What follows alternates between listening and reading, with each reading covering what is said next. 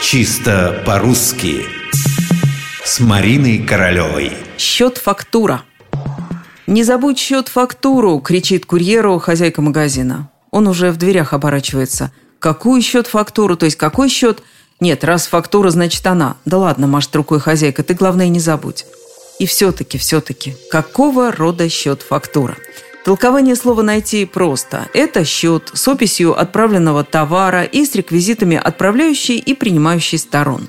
Сложнее выяснить, как это слово склонять и сочетать с прилагательными и местоимениями. Мой счет фактура, моя счет фактура. Ну что ж, давайте разберемся. Счет фактура – это так называемое сложносоставное слово такого же типа, как плащ-палатка, кран-балка, бал-маскарад. С этими словами часто возникают проблемы.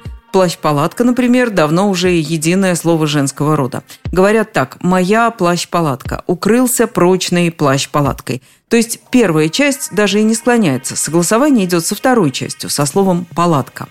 В других словах, связь между частями не такая сильная. С балом-маскарадом, например, всегда путаница. Говорят то на бал-маскараде, то на бале-маскараде. Но в этом случае как раз просто и бал, и маскарад мужского рода – а вот со счетом фактурой, насколько я могла заметить, в склонении и согласовании этого слова с другими есть серьезные колебания. Кто-то говорит, вы не видели моего счета фактуры? Другие скажут скорее так, не видели моей счет фактуры. Ну, куда это годится? Сложность в том, что словари в решении этого вопроса не очень-то помогают. Только орфографический словарь Лопатина сообщает нам, что счет фактуры – слово мужского рода. И в этом, кстати, он солидарен с налоговым кодексом, где счет-фактура ведет себя, ну, скажем так, по-мужски. В общем, я рекомендовала бы говорить и писать «мой счет-фактура». Все-таки слово «счет» здесь явно главное –